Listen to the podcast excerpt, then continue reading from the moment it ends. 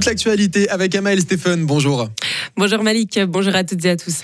Les transports publics fribourgeois se tournent vers le durable. Malgré une année 2022 positive avec un bénéfice de 5 millions de francs, l'inflation a largement impacté les finances de l'entreprise.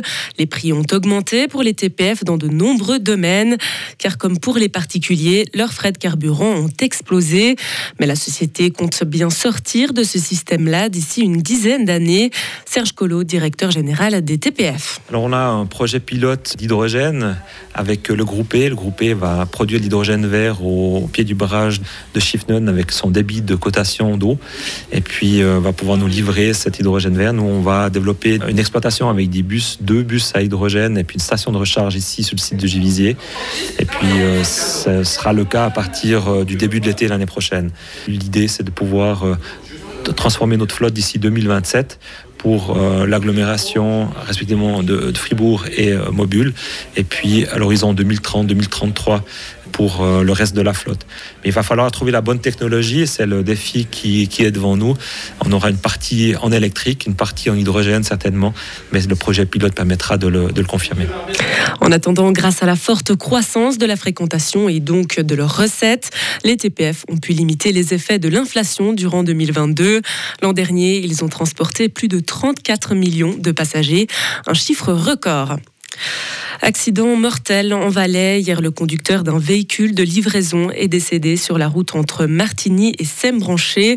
Son passager a lui été grièvement blessé. Pour une raison encore inconnue, un automobiliste de 66 ans s'est soudain déporté sur la voie opposée. C'est ce qu'a indiqué aujourd'hui la police valaisanne. Il est alors entré en collision frontale avec le véhicule de livraison qui circulait en sens inverse. Et malgré l'intervention rapide des secours, l'homme est décédé sur les lieux de l'accident. Un pas de plus vers le recyclage. La phase pilote de ramassage de plastique ménager, lancée il y a deux ans à Bienne et à Nidau, est un succès. Les quantités collectées n'ont pas cessé d'augmenter pour atteindre près de 10 tonnes par mois. Les plastiques ménagers sont transformés en granulés qui servent à la fabrication de nouveaux produits.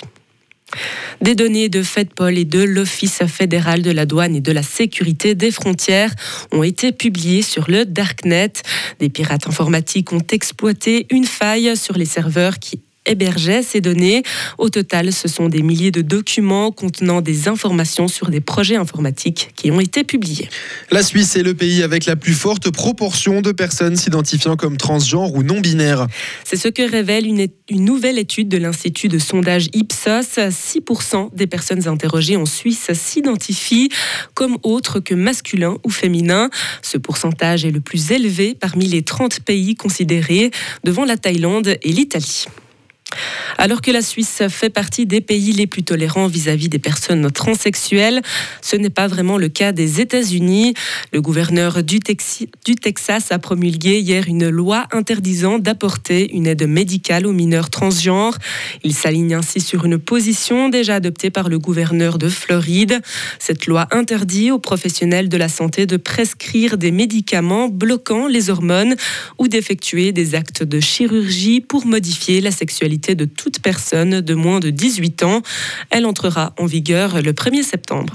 En Inde, une collision entre trois trains a fait presque 300 morts et 850 blessés hier soir à l'est du pays. Actuellement, les secours sont toujours en train de désincarcérer les nombreux voyageurs pris au piège sous les carcasses de wagons. Des ambulances défilent pour amener des blessés aux hôpitaux les plus proches. L'armée est également sur place pour des opérations de sauvetage. Un trafiquant de drogue britannique parmi les plus recherchés au Royaume-Uni vient d'être extradé depuis la Thaïlande après cinq ans de cavale.